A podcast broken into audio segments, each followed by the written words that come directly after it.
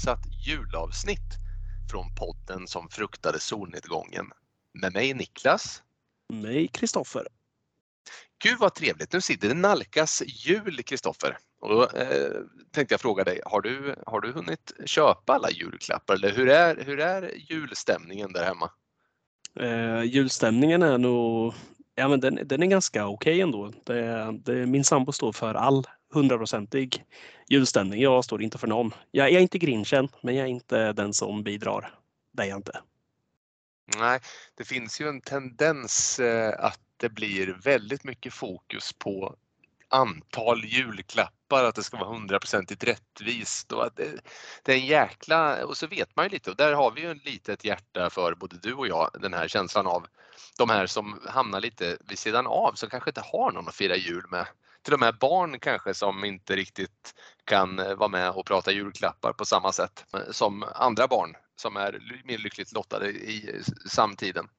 Så, så där vill man ju skänka lite extra tanke kanske i dessa tider också. Men eh, vad, vad, kan vi göra bättre då än att kanske ge lite julstämning ut i etern? Och eh, vi har ju faktiskt idag förberett en liten sak här eh, då, då vi som inte bara är poddkollegor utan också goda vänner tänkte utbyta en liten julklapp med varandra här som vi har köpt. Det är ju det är väldigt ju trevligt. trevligt. Jag sitter här med en en, en eh, klapp framför mig som jag har fått av dig och som, som är av en sån form att man får lite dåliga vibbar när man tittar på paketet men eh, vem vet vad som är där ute i. Eh, hur är känslan hemma hos dig där? Nej, men du, det, det, är rätt härligt. Jag sitter ju också här och har ett eh, paket framför mig. Och, eh, man känner ju lite så här, att julstämningen ändå, lite, alltså den smyger lite på här. Även när man sitter där vid sin dator med diverse så här, skräckprylar runt sig så börjar man ändå få det där lite, lite julaktiga. Så här, eh, lite röd nosig börjar man bli. En whisky mm. framför sig som jag vet att du också har. Så vi sitter väl här tillsammans och, och jular till det. Väldigt trevligt. Jag sitter också och tittar på vår relativt nyklädda gran här som lyser så fint här i vardagsrummet. Så jag, jag tycker att stämningen är, är magnifik här just nu eh, i podden som fruktade solnedgången. För den här podden fruktar inte julen i alla fall. Nej, inte ännu ja, men ska, vi, ska vi vänta eller ska vi hålla lite på julklapparna tänker jag. Så att ja. vi, de ligger ju här framför oss ändå och mm. Eh, jag tänker väl att vi, vi har ju sedan förra veckan våran eh, lista också som vi ska fortsätta på. Men du sa någonting innan här, precis innan vi körde igång, att du ville ha, du ville ha lite julfeeling med film och musik tror jag. Ja, men jag tänkte, alltså det slog mig ju så här, och det är väl en, en så relevant eh, frågeställning när man har en sån här liksom, ska säga, populärkulturell podd som vi har. Att egentligen bara så här, jag vet ju att både du och jag är besatta av att, att liksom sätta, sätta saker i ett sammanhang och eh, ha listor och eh, väga olika alster mot varandra. Så därför skulle jag vilja börja och ställa frågan så här till dig. Vilken är din bästa julfilm genom alla tider?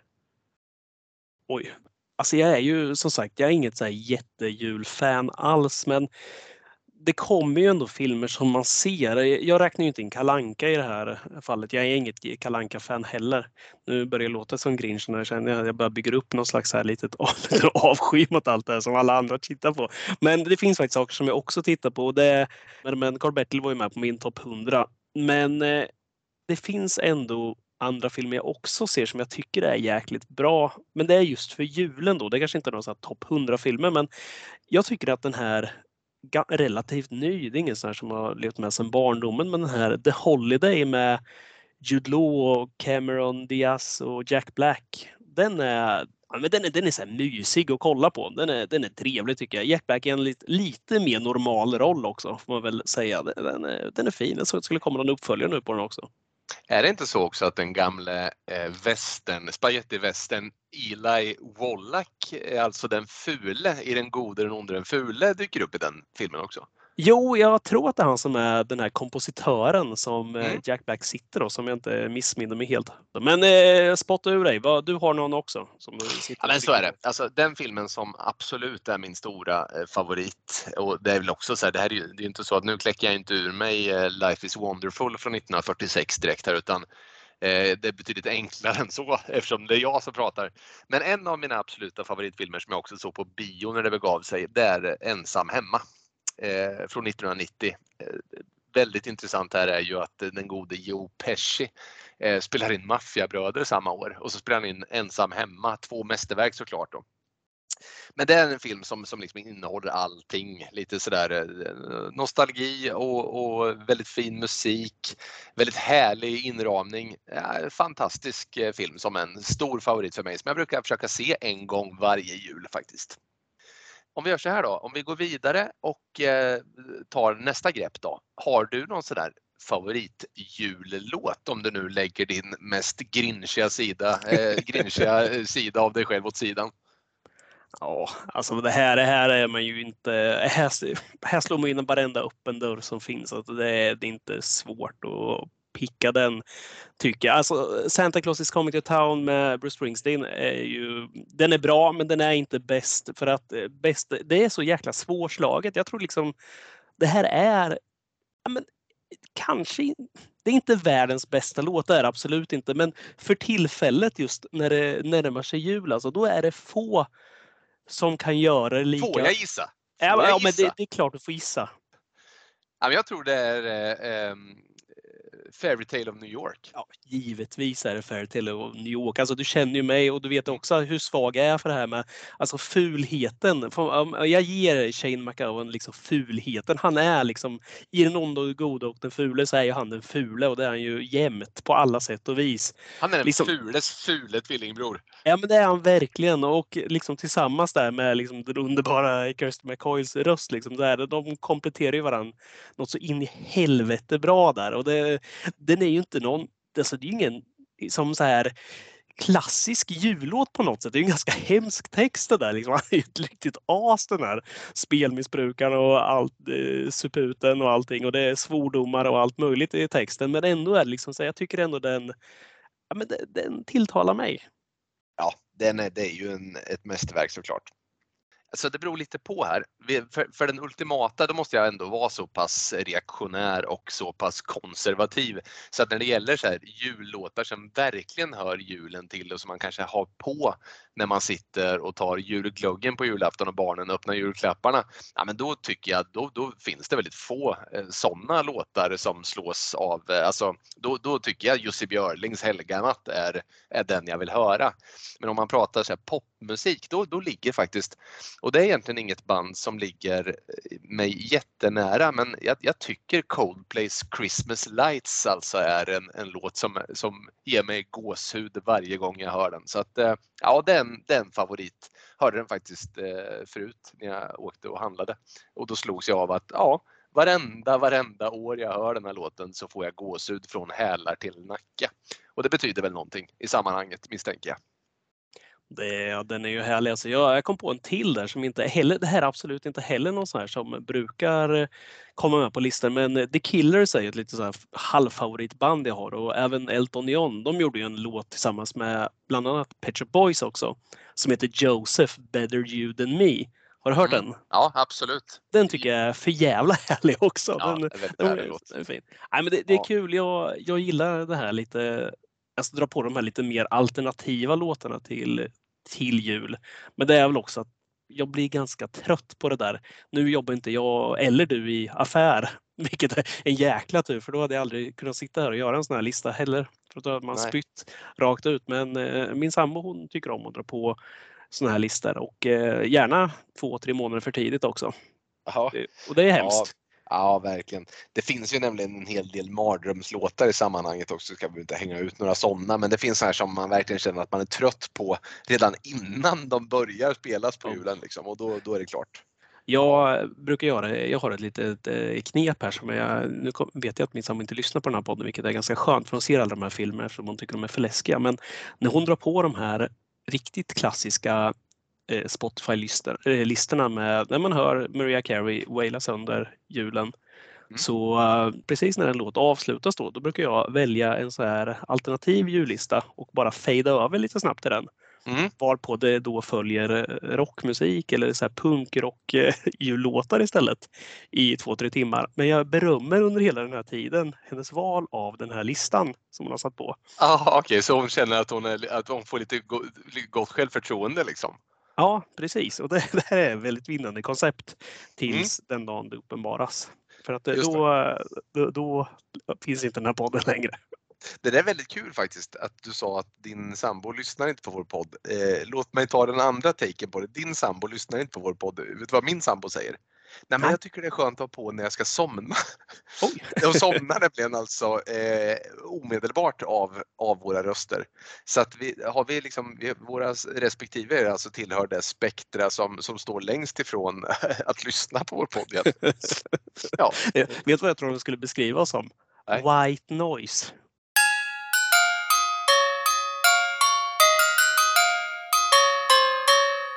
Men du, ska vi göra så här? Ska vi fortsätta på listan här? Det är, ja, ju, det alltså, är viktigt. det är ju är ändå väldigt viktigt. topp 100-lista.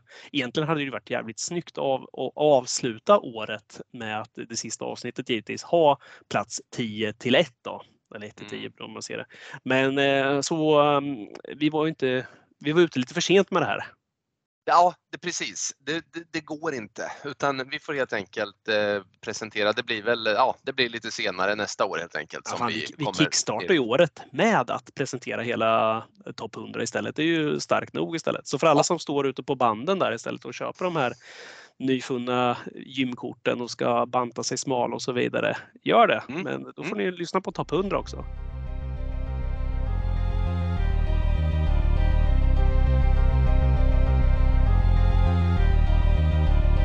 Podden som fruktade solnedgångens topp 100 filmer. Plats 89 till 80. Mhm. Och jag är Och- först ut då, eller? Eh, och jag tänker att du är först ut och då får du gärna eh, ta och eh, ja, men, ta ett par rader som sagt vad som vi gjorde senast då så vi, vi, vi vet vad vi pratar för filmer här. Mm. Ja, men det gör jag så gärna. Jag börjar plats 89. Jag har ju varit inne på att det finns två actionfilmer som har golvat mig genom tiderna. Och i förra avsnittet sa jag att den ena var Face Off och nu är jag ju då på Matrix från 1999. Wachowski-bröderna var det då. Numera är de väl Wachowski-brodern och syrran tror jag. Eller om de är båda systrar. Jag vet inte hur det där ser ut längre. Men skitsamma, det är inte viktigt. Den här filmen i alla fall, deras stora actionfilosofiska rulle, den var... Jag var helt, helt blown away när jag såg den för att eh, jag hade aldrig sett något liknande. Jag, jag kunde liksom inte få ihop det på något sätt. Jag, och jag såg det på, undrar om det var första gången jag såg en DVD till och med, en sån här import-DVD. Och det var stort och med du vet, så här, bra surround och allting. Ah, tekniskt mästerverk helt enkelt. Jag skulle också säga att det är ju, jag tror det är ganska få filmintresserade människor där ute som skulle exkludera Matrix från eh, topp 100-listan. Så att ja, den har väl satt sitt avtryck helt klart. 88. Då tar jag med någon som är, kanske sticker ut lite i alla fall, hoppas jag. Då tar jag med en lite så här favoritregissör, eh, David Cronenberg. 2005 så gör han sin film A History of Violence med bland annat Viggo Mortensen. Och den tycker jag är riktigt schysst. En sån här riktigt eh, ja, men nervig thriller hela rakt igenom. Den är, den är rätt rå och det, det gillar jag som du vet. Väldigt bra film. Plats 87. Eh, Jag försöker ju blanda genrerna så gott jag kan här och eh, här har vi en så här favoritskådis i just den här typen av filmer. eh, Som han, han dyker upp och han spelar i stort sett samma roll rätt ofta. Det är den alltid lika tafflige Hugh Grant och han är så jävla älskvärd i dessa typer av rullar. Det är Notting Hill från 1999. Den får en plats på den här listan.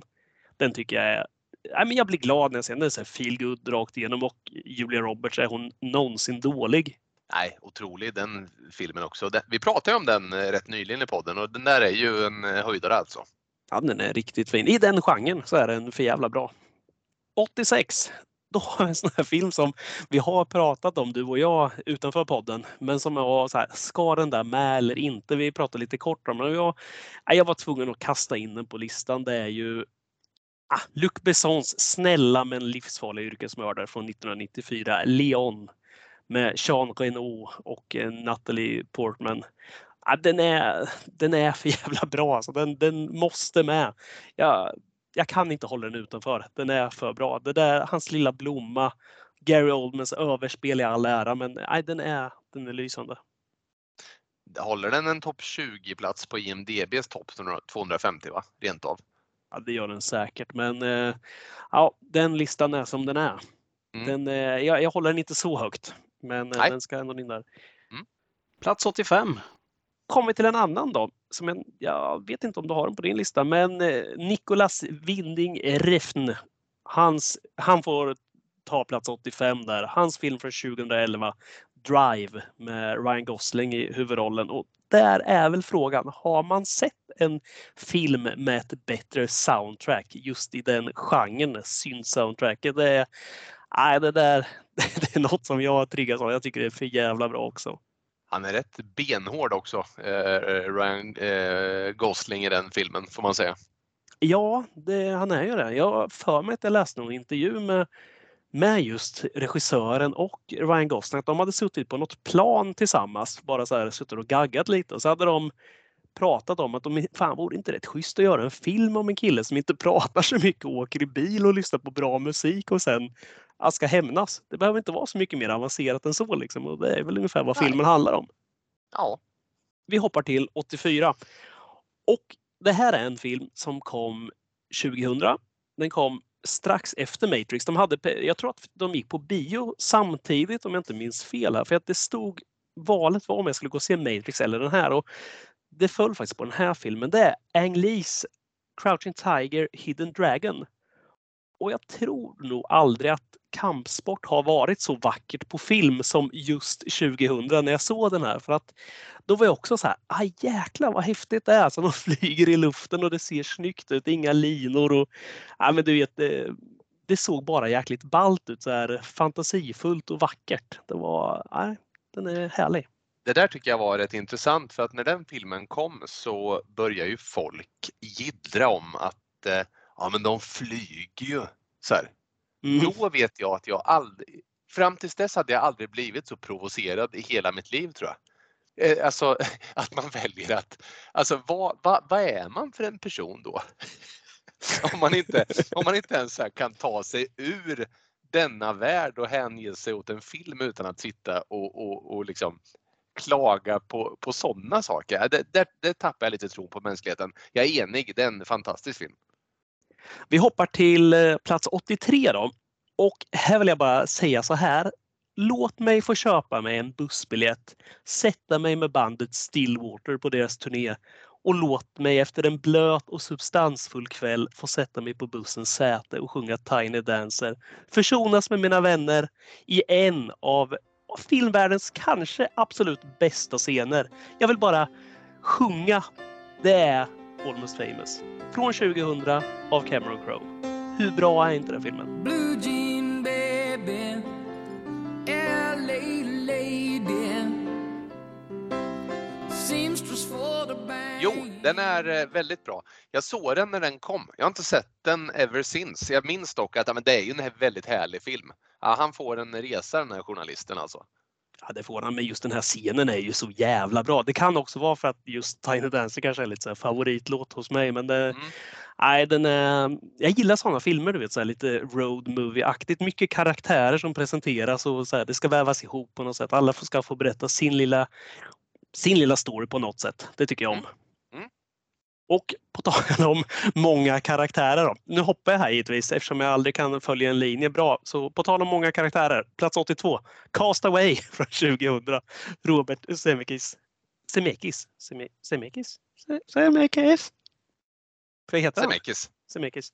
Mm. Där har vi många karaktärer. Nej, det har vi ju inte. Men eh, aldrig har man väl varit så ledsen över att se en badboll försvinna där. Den där Ja, stackars. Wilson kom tillbaka. Ja, kom tillbaka Wilson. Nej, men, och det är väl som det är. Liksom. Tom Hanks. eh, Jag sa förut, Julia Roberts, har hon någonsin varit dålig? Och detsamma gäller väl Tom Hanks. Han är ju aldrig dålig. Han är ju alltid bra. Han känns så jäkla sympatisk också. Han är, ser så trevlig ut, Tom Hanks. Ja, men han gör ju det. det, ja, men, och det och sen är det så schysst också, det här, den här Robinson Crusoe-historien liksom, i modern tappning. Jag tycker det, den gör sig bra. Den är, ja, den är Mm, verkligen, hyggligt trovärdig också. absolut. Plats 81. Det här är en sån här film som jag alltid känner blir lite... Ja, men den är en undervärderad, alltid lite förbisedd. Jag tycker det här är så sjukt bra. Men det är 1993, gjord av Clint Eastwood, A Perfect World. Och där vill jag säga att Kevin Costner nog aldrig har varit bättre i en roll än han är där. Väldigt gripande film. Jo, men den är ju det. Och sen nämns den ju aldrig på såna här listor heller. Utan den får ju alltid förpassas till kanske topp 500 eller något sånt där istället. Ja, var det sista livstecknet från Kevin Costner innan han försvann in i ett träsk av post-apokalyptiska filmer som Postman och så vidare? ja, det var väl det. Och Mm. på plats 80 då. Ska jag ta, nu har man ju kört lite ändå så här lite seriösare filmer men jag hade ju med den här I Love You Man på, på de här tidigare platserna och det är ju den humorn som jag tycker om. Alltså när det inte är den här långsamma dramerna som har lite humor i sig så vill jag ha någon sån här man gapflabbar åt. Och det finns en film som kan den varit en av de första lite i den genren. Det är ju, alltså bröderna Farrelly har gjort många filmer som de håller olika nivåer men just den här den passar nog mig. Jag var vad fan, 94, jag var nio bast då. Och det är ju Mm. dum dummare då. Jag är lättroad och man kan inte alltid tro det men det här är bland det roligaste jag sett och den, den, den håller hyggligt fortfarande än idag. Alltså Jim Carrey pikar ju här. Det är ju så bra han blir. Och sen är ju Jeff Daniels jävligt rolig också i den. Jeff Daniels funkar ju jäkligt bra. För han är liksom inte riktigt li... Alltså han är ju också helt körd naturligtvis i den här filmen. Det är ingen snack om den saken. Men han är ändå på något sätt upprätthåller han. Det finns no... Han på något sätt är någon så här, något fast ankare i den där filmen som, som alltså skulle han varit en Jim Carrey typ så hade det nog bara blivit att allt blev frams, flams och trams. Men de hittar nivån tillsammans där tycker jag, vilket är härligt. Ja men de gör ju det och det här är ju absolut en sån här film. Jag fattar ju också att det här är inte något som vinner några Oscars eller man sitter och kollar på en, vilken fenomenal klippning det är. Men just skämten i sig och hur de levereras, just där är den i topp alltså. Det, den- den är så klockren på det sättet. Sjukt träffsäker på det flamsiga sättet den är. Jaha, men eh, det var ju listan för detta avsnitt. För, eller vill du, vill du presentera din kanske också? Det kan ju vara trevligt. Så här, nästa. Ge, mig- ge mig dina nästa tio filmer. Ja, det här är ju väldigt, väldigt svårt och- jag kände, då jag kände att min plats 100 till 90 senast kanske var ganska fri från överraskningar så tror jag nog att min, eh, min liksom lite högre upp på listan här är kanske något mer anmärkningsvärt för vissa. Men återigen, jag har försökt eh, leta i mitt inre, se vad filmer betyder och har betytt och vägt in massor egna parametrar i detta och kommit fram till att eh, Plats 89. The Wolf of Wall Street av Martin Scorsese med Leo DiCaprio. Och här kan man väl tänka sig att ja, det här är en väldigt lång film och den är ju liksom kanske inte, jag vet inte hur den står sig. Vann han någon Oscar för den här Scorsese eller vet du det? Nej, jag vet faktiskt inte. Det, den är ju bra tycker jag, men det, det, det har aldrig varit någon favoritfilm som jag har kollat upp Nej. ordentligt efteråt. Så att, nej, jag låter det vara osagt. Ja, jag, jag var helt tagen av den här filmen. Både handlingen och eh, skådespeleriet från i synnerhet eh, Leo DiCaprio här då. Eh, jag hade inte tråkigt en sekund så att den här, är- det här blev en, en riktig, riktig topprulle i min bok. Eh, det var plats 89. Eh, plats 88, då är det alltså Paul Verhoevens Robocop. Eh, och den här filmen har man ju, har man ju sett eh, x antal gånger. Det kanske är den enda film som ser sig slagen av eh, möjligtvis First Blood då, Rambo som var med på min förra eh, topplista där.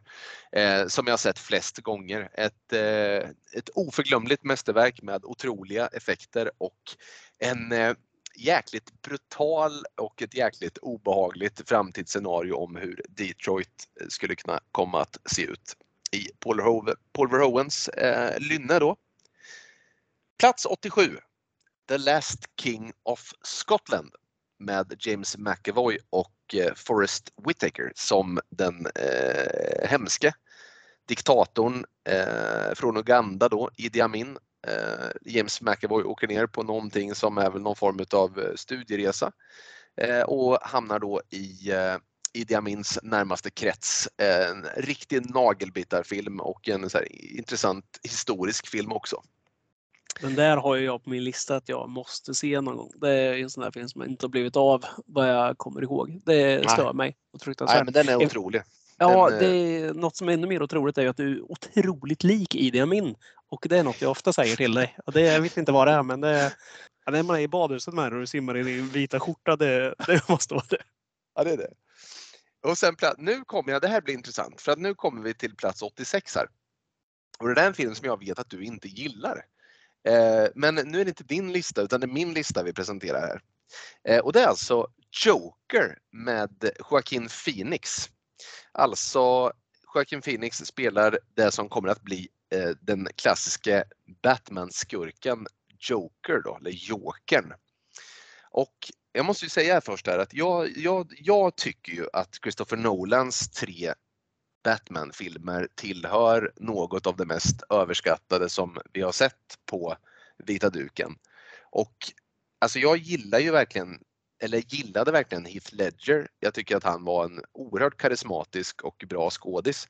Däremot så tycker jag att hans smackande och lite krystade Jokern inte var något att hänga i granen. Och det, det vet jag att nu, nu är det lite sådär, nu pratar man om någon som har gått vidare från denna värld och det känns lite sådär eh, tråkigt att såga. Men jag, jag, jag tycker att det, det var en överskattad karaktär i en överskattad film. Och den frihetskänsla jag kände när Joaquin Phoenix fick allting på plats i en oerhört underhållande och eh, mörk och, och otrevlig film. Eh, som jag sett kanske tre gånger i alla fall och jag, jag håller den oerhört högt. Men det måste ju ändå ha växt lite på det. För jag sökte just i våra konversationer som vi har på Messenger här, så sökte jag på ordet Joker. Mm. Och Joker får ändå en fyra skriver du då Mm. till mig. Ja, när är det här? Eh, det här är igår.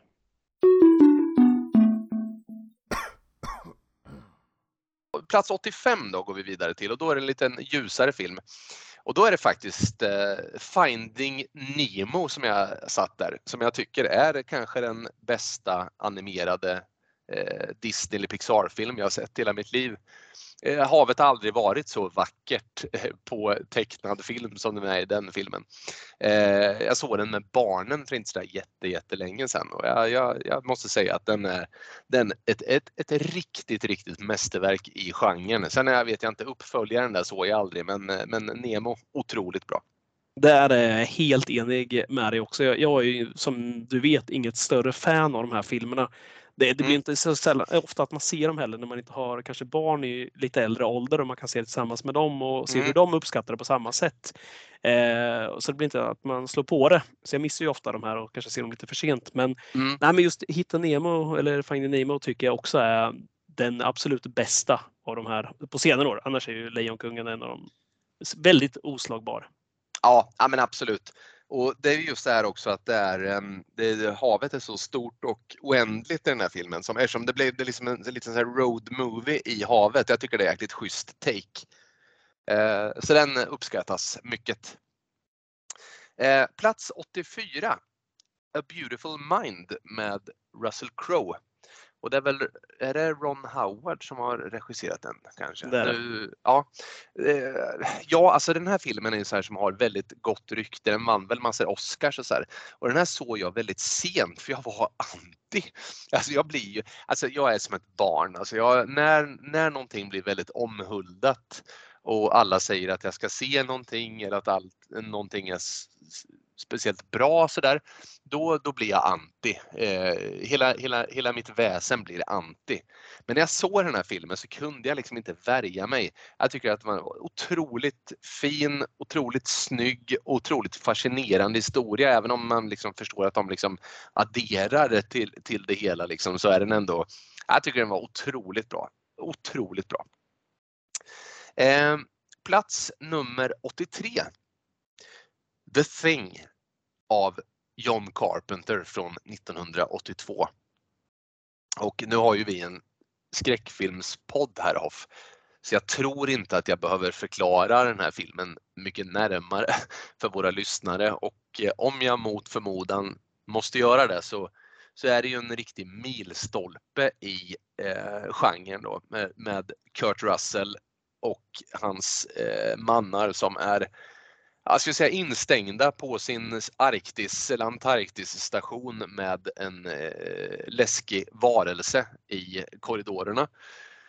Eh, musik av den gamle västernkompositören Ennio Morricone. Ja men det är ju ett, ett, ett sant mästerverk eh, såklart ja. Ja, den är för jävla bra. En av de första skräckfilmer jag såg också tror jag har sagt någon gång innan. Men det, nej, den är precis som du säger, musiken alltså. Hela introt där när den här Hunden som springer ja, och kommer ja. springandes där och helikoptern dyker upp efter och ska jaga den där och Kurt Russell dyker upp i sitt megaskägg. Och det är så Ja. jävla bra bara. Så. Ja det, ja, det har han odlat. Det är bra. Mycket Ja. bra. Nej, den är otrolig. Otrolig. Ehm, plats 82. Och ja, alltså det, det är inte den bästa sagan i världen. Men som saga betraktad så är den kanske den näst bästa sagan i hela världen. Och jag kände att jag kunde liksom inte exkludera alla filmer ur den här sagan på min lista utan då får jag på något sätt ta fram den del i den här sagan som jag tycker är bäst. Och då blir det den första Harry Potter, alltså Harry Potter och de vises sten från 2001 som är liksom, ja men jag vet inte om man kan göra, det går inte att göra en saga mycket bättre med alla karaktärer och alla gadgets och trick och så vidare och, och det är liksom en helt ny värld att bara slänga sig in i och även om jag var Ja, men jag var kanske inte riktigt rätt målgrupp när den här kom, var väl lite äldre än vad jag skulle ha varit. Jag var 18 år när den här kom. Eh, så att, så att men, eh, tio år tidigare, eller tio års ålder när den här kom, då, då hade jag varit förlorad tror jag. Eh, jag tycker den är helt fantastisk. Skapligt välkastad också. Det är inga dåliga namn de har fått med i den serien nu. Nej, den är, den är jäkligt bra. Sen eh, Chris Columbus är det väl som har gjort Ja. den va? Det var han som Mm. gjorde Ensam hemma också va? Om Ja. jag inte minns helt fel. Nej, men han, han är duktig på den typen av filmer skulle jag säga. Sen är det ju coolt också att som Dumbledore i de första två filmerna så är det ju gamla Richard Harris som är med också så att eh, det, är ju, det adderar någonting tycker jag även om den andra inte är dålig han heller och ganska lik till utseendet trots allt. Ja, Ja, och sen Alan Rickman där, Rest in Peace, är ju för jävla bra med. otrolig och även, eh, ja nu är inte han med i första filmen men eh, Sirius Black där, Gary Oldman som du nämnde från Leon förut, han är också otroligt, eh, otroligt bra såklart.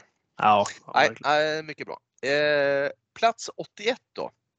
Eh, Rosens namn med Sean Connery och Christian Slater, en ung Christian Slater om den här munken och hans lärjunge eller unga adept eller vad vi ska kalla det som besöker det här klostret där eh, mord begås och de börjar nysta i det här och det blir som, lite som ett deckarspel i ett eh, i en- i en klostermiljö som ska vara så from men som framstår så jäkla mörk och kall. Eh, tycker det är en fantastisk film och en av världens bästa filmer faktiskt. Har du sett den? Har sett den, eh, håller den absolut inte lika högt där. Men eh, det var också väldigt länge sedan jag såg den. Men eh, bra är den, absolut. Mm, mm. absolut. Men det är tråkigt att eh, Christian Slater, liksom, att hans karriär aldrig... Alltså den tog... Den hade ju fart där. Och han gjorde Mm. några bra filmer. Men sen liksom efter, vad ska man säga, är det på mitten av 90-talet där någonstans så liksom blir det ju inte mycket bättre. Det, det kom liksom inte igång. Det kom aldrig det Nej. där stora. Han är ju med i True Romance. Eh, är han med i den här Broken Arrow med John Ja. Travolta? Är han? Ja, är, det, är det ja. sista liksom, dödssprattlet ifrån Christian Slater? Ja, han gjorde faktiskt en sch- schysst rulle 98, 99 någonstans som heter Very Bad Things också. Och sett den här svensexan som går åt helvete med bland annat Nej. Cameron Diaz. Äh, de råkar ha ihjäl en strippa och sen ska de typ dölja mordet. Äh, men det är så här mörk komedi. Äh, men den, den är schysst men nej, det är absolut ingen så här som... Eh, sen gjorde han den här serien Mr Robot också när han spelade Ja, var något, jag kommer inte ens ihåg, men han, han var bra i alla fall. Men annars Mm. har det inte varit mycket roligt. Man trodde liksom att det skulle ta fart och bli, bli bättre. Mm, ja, absolut. Eh, plats nummer 80 och den sista filmen för, den här, för det här avsnittet då. Eh, alla helgons blodiga natt, eller Halloween då från 1978, också det av John Carpenter. Så det var två John Carpenter-filmer på den här listan och det är väl lite som med The Thing här att jag vet inte hur mycket jag behöver presentera den här ytterligare men Eh, stackars Laurie Strode och Jamie Lee Curtis som också var med i förra avsnittets Prom Night då som någon slags Final Girl i den här filmen jagad av den hiskelige Michael Myers. Ja, Den, den, den, ska här, den in här på känner du till? Ja, den ska ju in på listan, liksom, så är det. det Någonstans ska den ju placeras. Och Ja. nej, men vad, vad vore en sån här lista i en skräckfilmspodd nästan utan liksom Halloween? För jag vet att båda du och jag älskar just Halloween. Det Ja. delar vi. Ja, vi delar inte fredag den 13 men Halloween brukar vi vara eniga om. Ja, nej men den är ju fantastisk helt klart och den är vi nämnde det lite förra avsnittet där också att den är ju betydligt, trots att den är två år före Prom Night så är den ju betydligt mer alltså, grafisk och, och jävlig än vad Prom Night lyckades vara. Eh, han låg i framkant den gode John Carpenter redan från första början där känns det som. Jaha, ja, men det var mina tio då så får vi väl återkomma till den här listan och gå vidare i eh, nästa avsnitt. Det är väldigt kul det här känner jag. Ja, men det är roligt och sen framförallt tycker jag det är kul hittills. Nu, jag vet ju, jag har ju redan hört liksom vissa av filmerna, men det är väldigt kul hittills att vi inte har nämnt någon samma film va? Om Inte på samma, det ska bli väldigt kul att se om vi har träffar samma film på samma 10-lista så att säga. Ja, eh, det är, det är också jävligt svårt att säga så att det är en plats 40 till 50 eller 50 till 60. Det där, eh, för Ja. om du frågar mig en fredag eller en söndag så kan det där variera rejält. eh, Men eh, nej, men det, det är ändå kul. Alltså, har vi med ändå samma filmer på en topp 100 som vi lyckas tajma eller få med 80 till 90 procent någonstans där. Alltså Ja. samma. Så är det ju jäkligt starkt. För vi har ju faktiskt inte pratat ihop oss på något sätt om det här. Vi, vi har ju pratat lite om det här med, som jag sa, det med Casablanca-typen av filmer. Att vi kanske Mm. inte har riktat in oss på den biten. Nej, Men det är ju ändå ett eh, rejält spann med filmer som finns utöver det.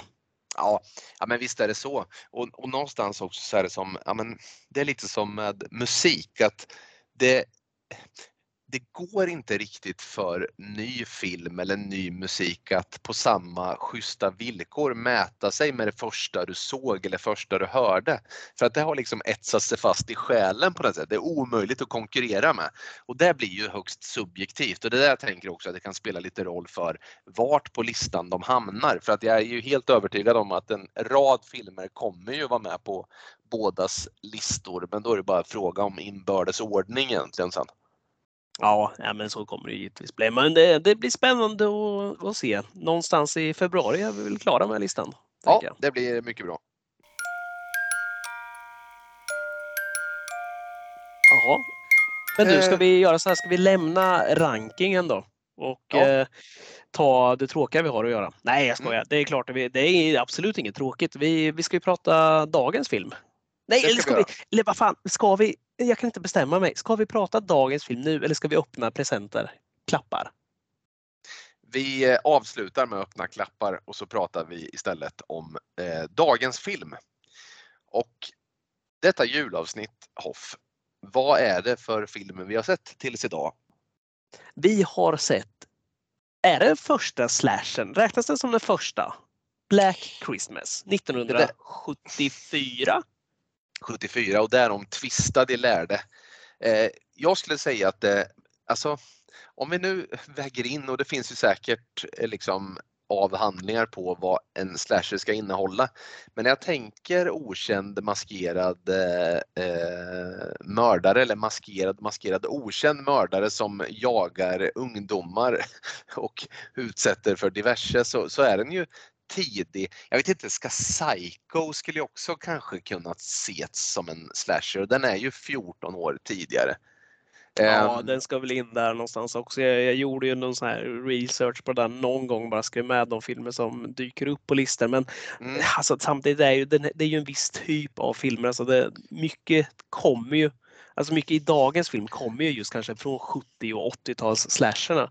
det är ja, inte den här, det är ju alltid någon som, någon uppfann ju hjulet och givetvis kommer ju hjulet in i ny tid också. Liksom. Det, ja, det går inte att komma ifrån. Men Nej. det här kanske är det lite modernare slashen om man säger så. Då. ja, men jag skulle nog säga det. Och, ja, men på något sätt så är den ju i vilket fall som helst, först eller inte först, den är en, liksom en, en milstolpe ju. Eh, Ja. Någon form av startskott för en ny slags slasherfilm i alla fall. Ja, men det är. Ganska schysst namn på svenska också. Stilla natt, blodiga natt. Ja, det, det, det, många gånger misslyckas de, men jag tycker den, den funkar bra. Tycker du att det funkar bättre med det namnet än om det till exempel hade stått Det våras för julen? Ja, det, det våras för vinden. Svagt. Mycket så. Nej, men det, det är roligt. Ah, men nog om eh, dåligt översatta titlar då. Ska vi eh, bege oss in på den här Black Christmas då och kika lite vad vi har för någonting där. Vill du, eh, vill du dra en liten eh, ja, en handling och sen pratar vi mer om filmen efteråt? Det gör jag så gärna.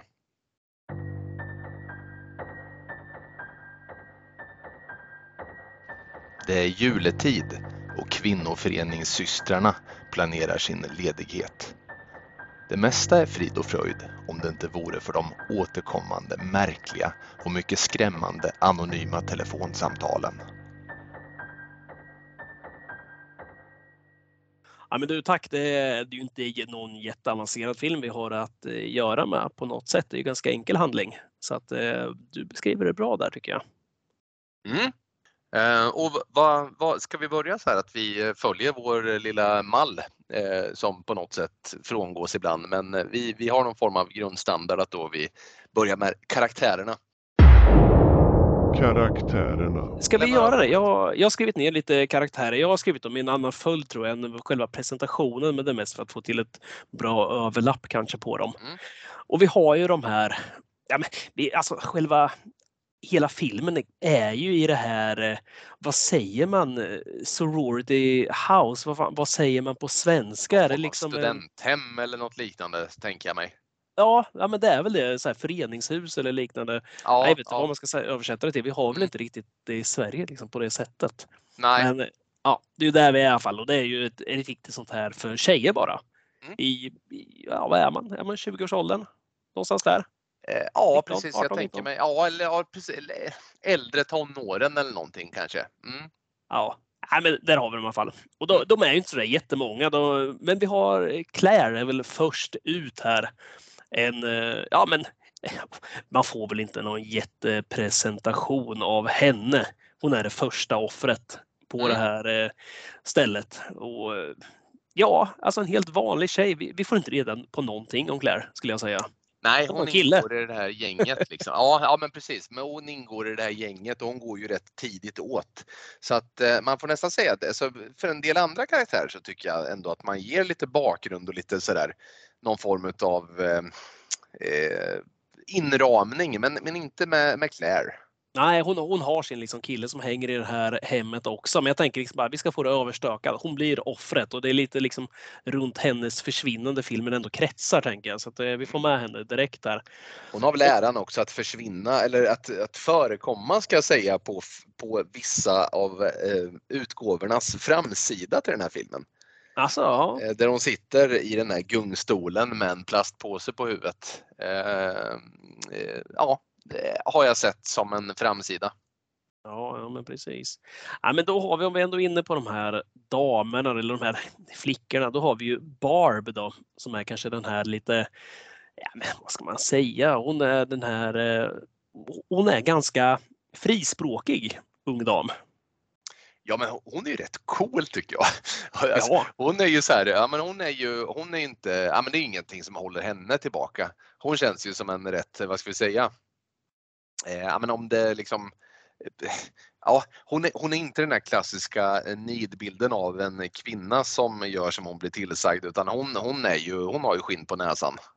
ja men det har hon. Hon sitter ju, jag försökte tänka här när jag kollade på filmen, det är inte ofta jag sitter och tänker, men då eh, i de bilder hon är med i, eller de eh, ja, scener, alltså hon sitter och dricker konstant. Och någon Ja. bärs där eller någon liten spritflaska och är konstant berusad. Ja men det gör hon och hon, när de här samtalen börjar eh, glida in liksom eh, och de flesta tycker att de här är djupt obehagliga så är väl Barb den som går liksom till lite motangrepp mot det här gormande freaket så att eh, nej hon är, hon är hård. Ja, hon känns väl som den som tar det på minsta allvar också. Så här, så Ja, här, ja. Skrattar bort och liksom så här, men boys will be boys liksom. De ringer och trackar oss lite, men skit i det, nu super vi och har kul istället. Visst, visst är det så. Ja. För, för övrigt eh, spelad av Margot Kidder då, som är Louis Lane från Superman-filmerna och eh, även med som, eh, vad heter han, eh, James Brolins fru va, i Amityville Horror, originalet. Ah, i originalet där ja. Okej, ja just det. Det var mer än vad jag kom ihåg.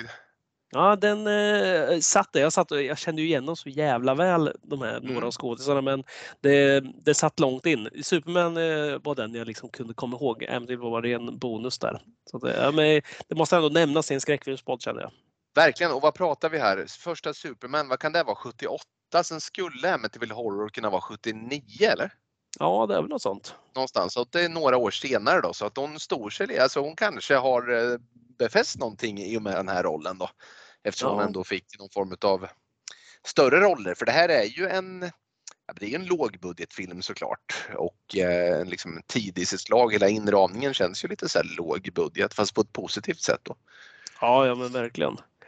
Ja, men vi, vi, vi lämnar väl Barb där också så Ja. länge i alla fall. Så tänker jag att vi tar oss till kanske vår huvudperson istället och det är väl Jess i det här fallet. Mm. Som vi har att göra med. Spelad av Olivia Hussey. Hussey. Mm. Och det är alltså gamla judinnan Rebecca från Ivanhoe. Just det. Mm. Känd därifrån.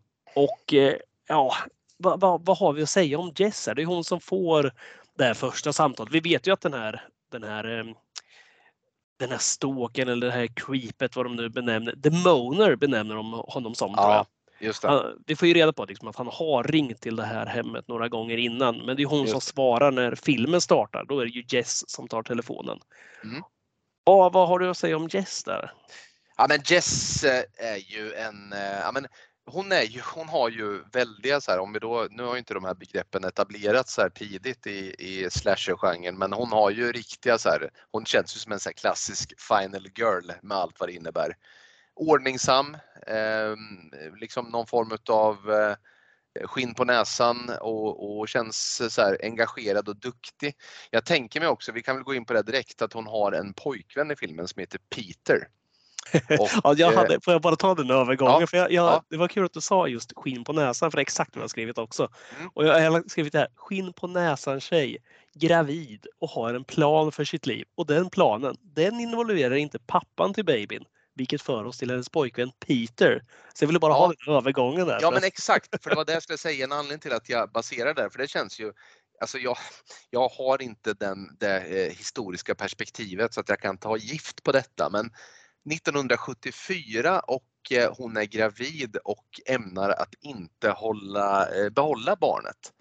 Eh, måste ha varit någonting ganska säreget för sin tid på film om den här kvinnan som vill följa sina drömmar i sitt liv och det som sagt var involverar vare sig det här barnet eller Peter.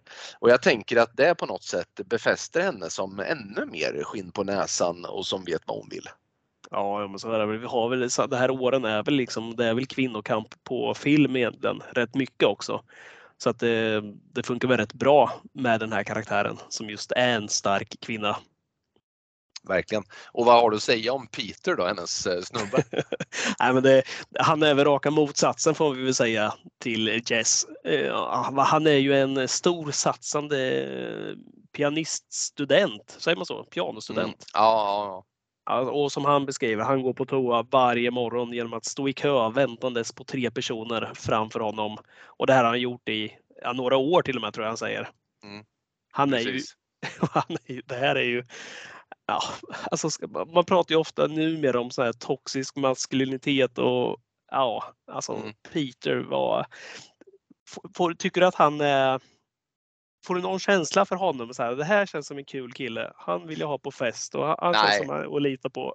Han känns ju tvärtom. Han påminner ju väldigt mycket i lynnet om den som eh, ringer och gapar. The Moaner helt enkelt. Det här är ju en man som spelar, eh, han är ju, alltså Peter, han spelar eh, piano så att svetten lackar. Han eh, slår sönder pianot i vredesmod. Han eh, är upp och ner överallt och han vill ju kontrollera Jess lite. Alla en snubbe säkert ville göra med sina respektive under den här tiden. Eh, Så att nej, Peter han kan vara hemma, han kan hålla sig hemma från festen känner jag. Ja, det kan jag göra. Jag har även skrivit här. Tar inte en hint på honom. Nej, För att nej. eh, det gör han inte.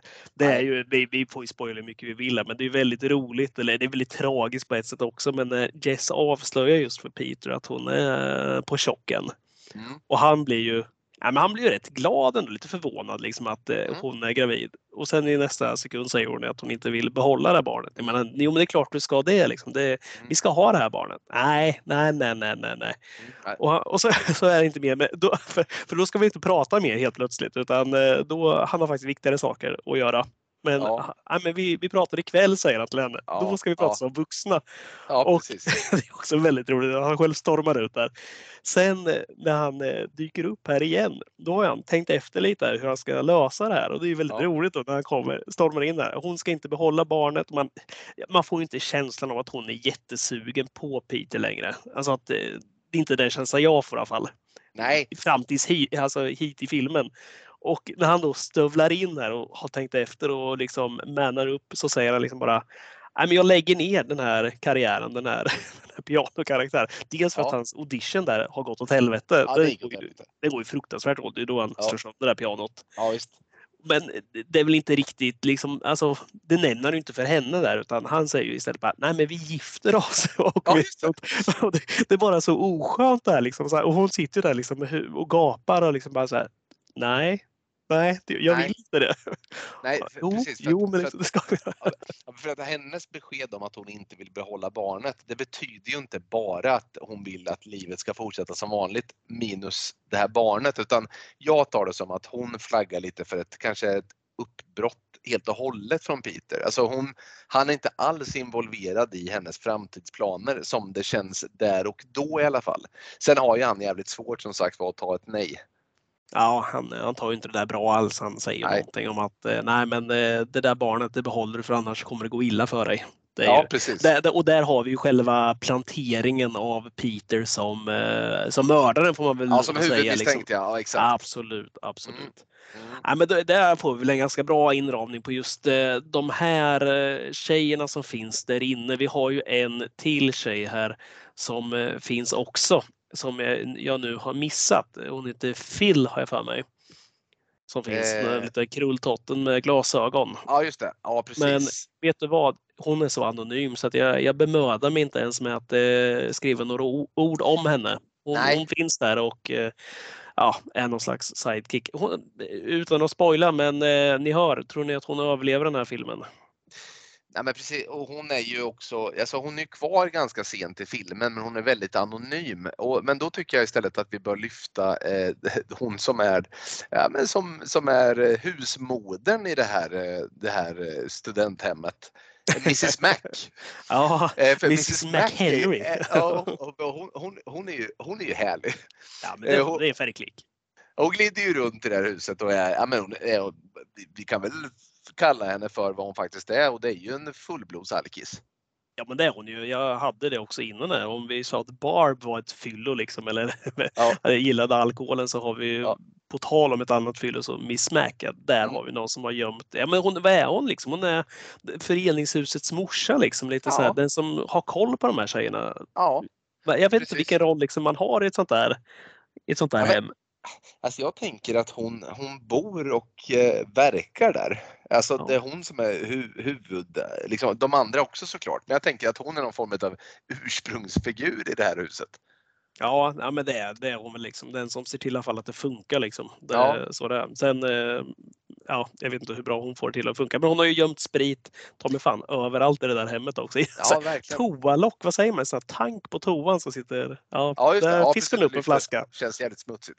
Sen den klassiska då, att hon har en bok då som hon har på något sätt karvat ut eh, någon form av eh, liksom, rektangulär liten, eh, liten fack i bland sidorna där som hon kan förvara en spritflaska i också. Så att, nej, men hon har diverse utstationerade poster. Enheter har hon placerat ut i hemmet. Ja, ja, men så är det. Så är det verkligen. Nej, men vad, vad, vilka har vi mer? Vi har väl tre karaktärer till kanske. Och är, vi har ju mm, Mr Harrison som är pappan då till eh, den här tjejen som går åt här, den här Claire. Claires Claire, eh, ja. Han är ju på leta efter Claire helt enkelt. Ja, och han springer och han ser ut som en riktig sån här crazy man. Mm. Gammal man, lite hår åt alla håll och glasögon långt ut på näsan. Och han, är, han är upprörd. Ja, det är han såklart.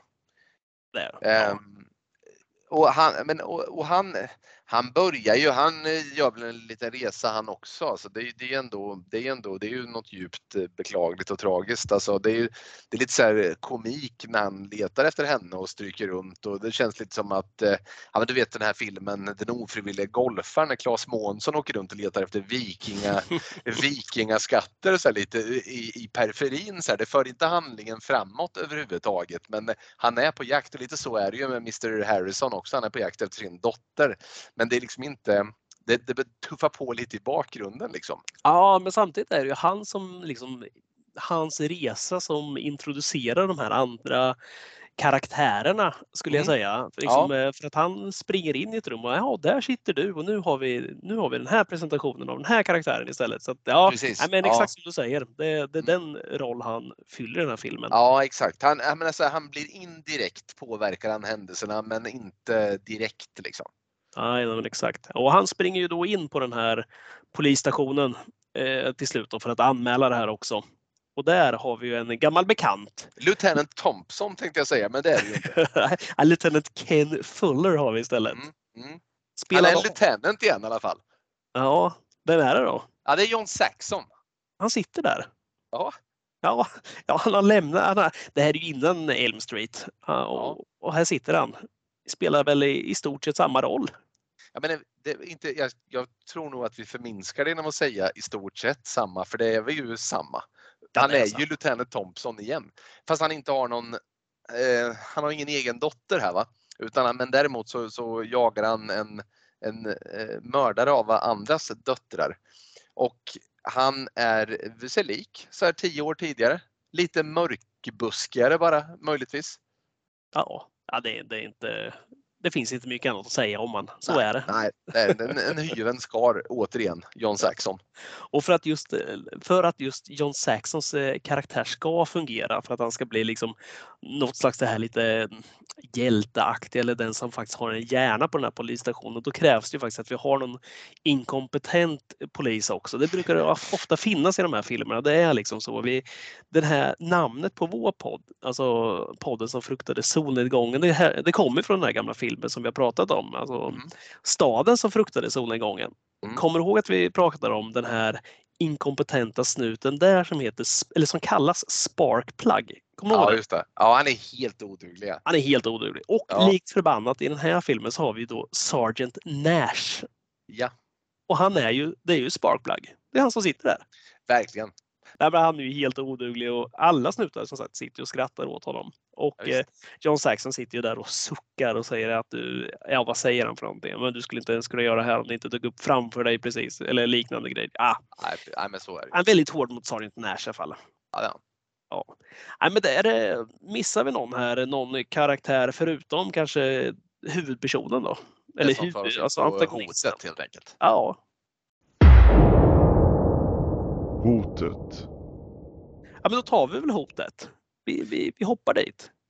Är det okej om jag pratar så här? Ja, ja, prata. Så där kan du prata. Det går jättebra. Det är kul när du förställer rösten lite sådär som, eh, som The Moner gör i eh, filmen vi har sett nu. Vi kan väl lyssna lite på hur det låter när han slår en pling till eh, de här damerna.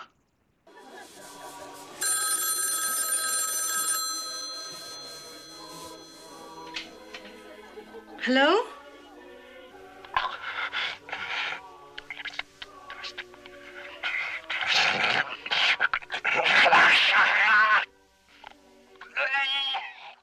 Demoner, ja. Det är, alltså Demoner, det är ju ett ganska härligt namn. Absolut. Och det här är ju, vi pratade lite förra eh, avsnittet på Prom Night där om den här telefonjäckaren. Och det här är ju ytterligare några år tidigare Prom Night då. Det är ett ganska effektivt grepp om enstaka individer som blir uppringda av en okänd person.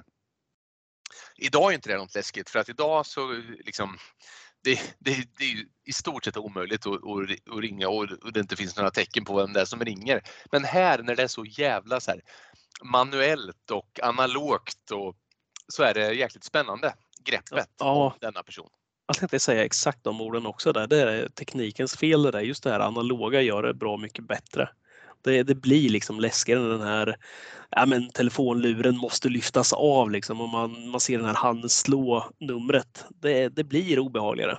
Det är väldigt obehagligt också att eh, du har eh, och det, det är inte bara den här filmen utan det är ju så klassiskt grepp på film.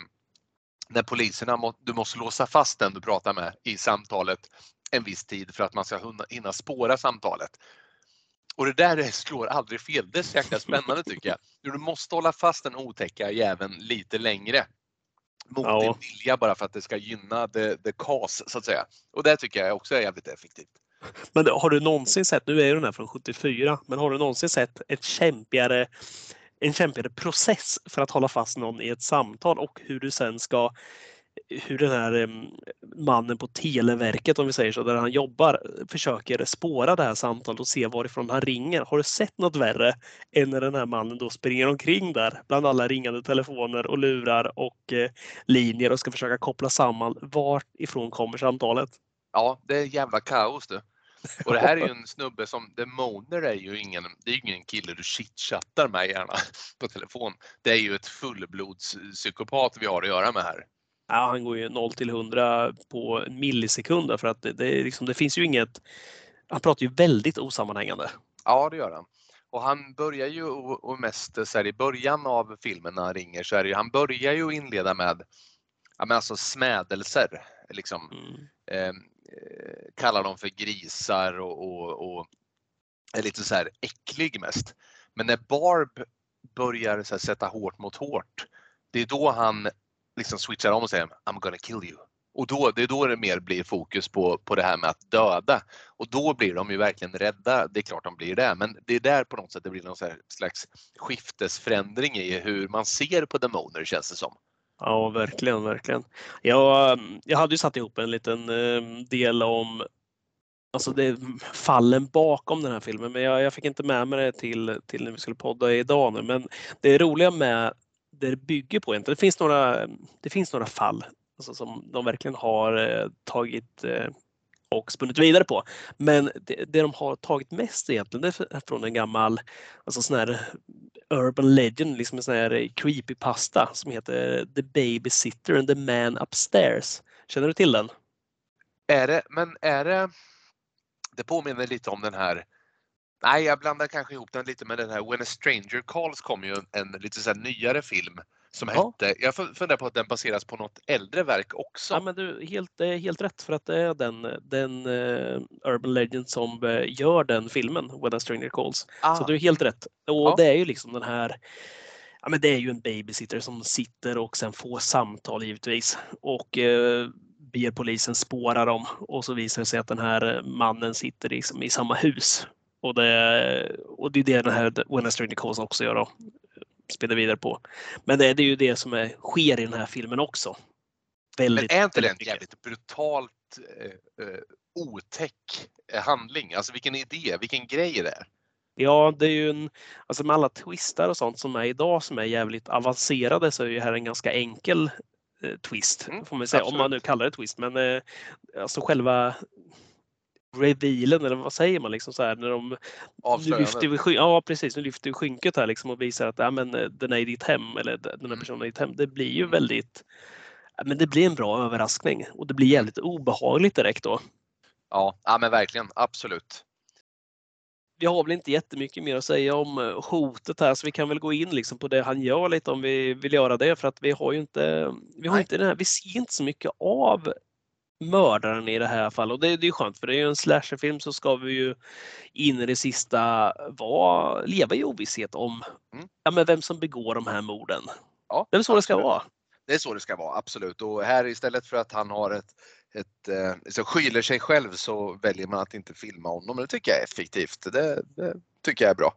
Ja, vi ser Ehm. lite händer. Så han klättrar ju upp på någon, eh, på något vägg. Jag säger han här, men det, det, det är inget avslöjande så, utan eh, jag har bara valt att använda det just nu. Men eh, då, då ser vi händerna och sen ser vi inte så mycket mer. Där. Vi ser ett ögon någon gång lite senare. För jävla otäcka ögon. Det är jävla, Mm. då, då blev jag faktiskt rädd på riktigt. Jag tyckte det var sjukt obehagligt. Ja, de är jävligt uppspärrade alltså.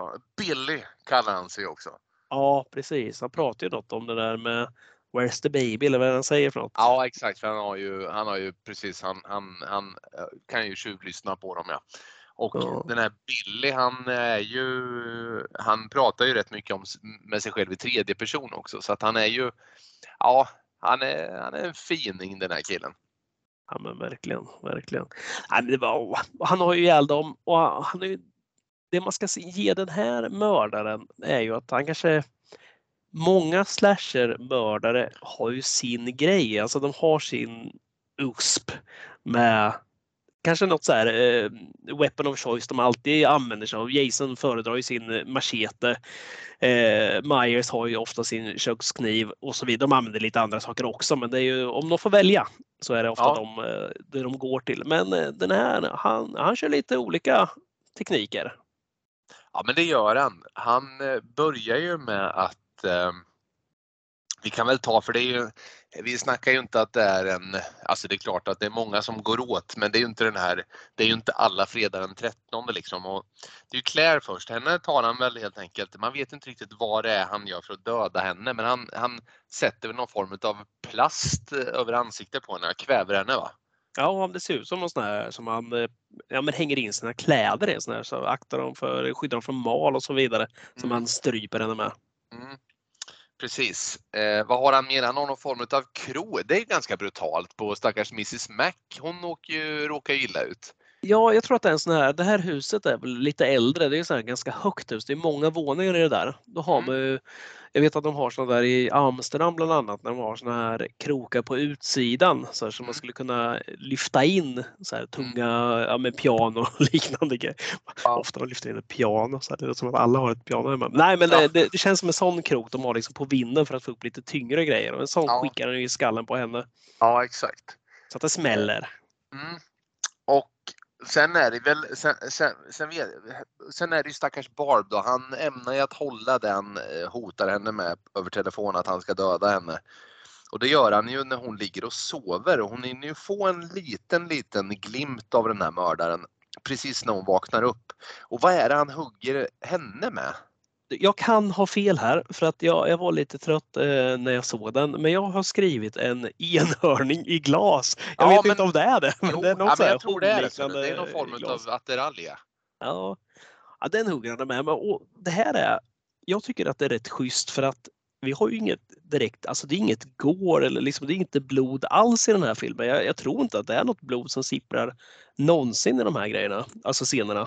Nej, men de hittar väl när, eh, när eh, mot slutet när Jess Ja. hittar, då, då är de ju, då är de ju, de blöder de ju så att Ja, säga. då blöder men, de lite, men det, det är Ja. ju mest för att man ska förstå att de verkligen är döda. Men Ja. just vid morden i sig, det är ju väldigt lite. Liksom. Det är ju den här, ja, men det är lite som i Psycho när man har liksom eh, man filmat den här kniven som hugger i duschen, du vet. Det, är inte mycket mer än så. Det är nej, det man ser. liksom. Och det, och det, som rinner ner i avloppet då bara. Ja men precis, jag tycker det är rätt effektivt och skönt här ibland för att ofta blir det där, ja men det är en fin gräns att man gör det, man lägger för mycket tid och, och mycket effekt på att göra just själva mordet där. Antingen ska man ha ett eh, bra mord i en sån här slasherfilm, då ska det fan vara kreativt tycker jag. Då ska det vara riktigt så här. Så det har jag varit inne på förut, jag sa det senast i förra avsnittet tror jag, när, när Myers eh, naglar fast någon som en tavla i väggen. Det tycker jag är riktigt härligt. Så här. Det, det gillar jag när han gör. Eller liksom såna där grejer när Ghostface i Scream 1 där väl han tar den här eh, Tatum som fastnar i den här garagedörren som vevas upp. Ja, så han Ja, men skickar upp. Ja, Ja. precis. Men gör det på något snyggt sätt. Liksom. Ska du ändå bara ha ihjäl någon, liksom strypa någon? Nej, men det är inte så avancerat. Gör ingen grej av den för att det är, det är som det är. Ja men verkligen. Sen är det tycker jag också att det beror lite på vad du sätter för ton i filmen. Den här är ju inte i behov av blod riktigt utan det här är lite mer så här långsam puttrande eh, thriller nästan. Eh, och, och, då tror jag att tonen hade blivit helt fel om vi hade sett ett blodbad här liksom. Det hade inte riktigt passat. Ja. Jaha, men vad säger du då? Ska vi ta och eh, ska vi, eh, ska man, tycker du att vi ska på något sätt gå in på, på eh, nej, vi kommer till det tänker jag. Vi gör så här istället. Vi går vidare på eh, minnesvärda scener på gott och ont. Minnesvärda scener. Mm. Ska jag börja där så... Gör det. Ja, men det, det, finns, det finns två stycken tycker jag väl som är riktigt bra. Den ena är den här när Barb lämnar den, den här lappen med, sitt, med, med den här studenthusets telefonnummer till Nash där på polisstationen och, och skriver Flatio. Och han, han fattar ju ingenting. där. FI säger han som någon slags förkortning på någonting och alla skrattar.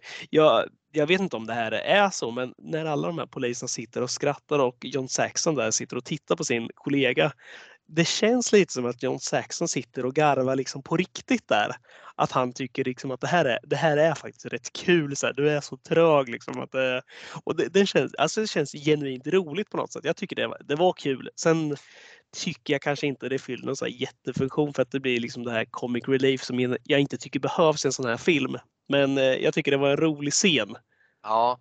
Ja, men jag är lite så här, jag, tycker, jag, jag, jag kan tycka att det är uppfriskande för att jag lovar dig så här, äh, livet är ju sånt att hur jävla vidrigt någonting än är så, så finns det alltid så här komiska grejer och det här var bara en så här liten detalj. Jag tycker det var en riktigt så här, jag tyckte den förhöjde den här scenen.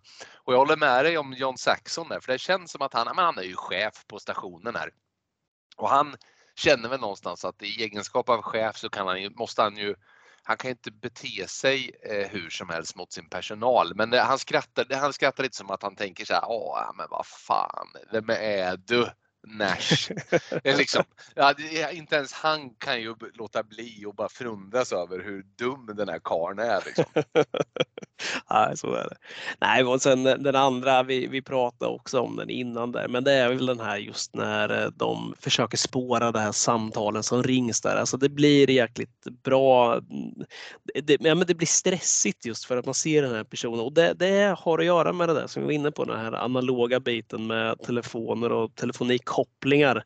Just eh, när den här ensamma arbetaren där sitter på, på kvällen, antagligen ensam på det här på den här telefonstation eller vad det nu är för något, vad man jobbar på och sitter där och försöker hitta rätt linje, ska koppla ihop och se vart ifrån ringer det och det, man vet att den här Jess ska försöka hålla kvar honom. Hon är för övrigt sämst på det. Alltså hon, hon säger ju inte ett ord hon blir, fryser ju helt och hållet men Ja, det blir ändå den här nerven där någonstans och när det då går upp för dem sen att nej, men han är han är där du är, alltså på samma adress. Ja. Den, hela den biten, den, det partiet tycker jag är, ja, men det är bra. Det är riktigt spännande.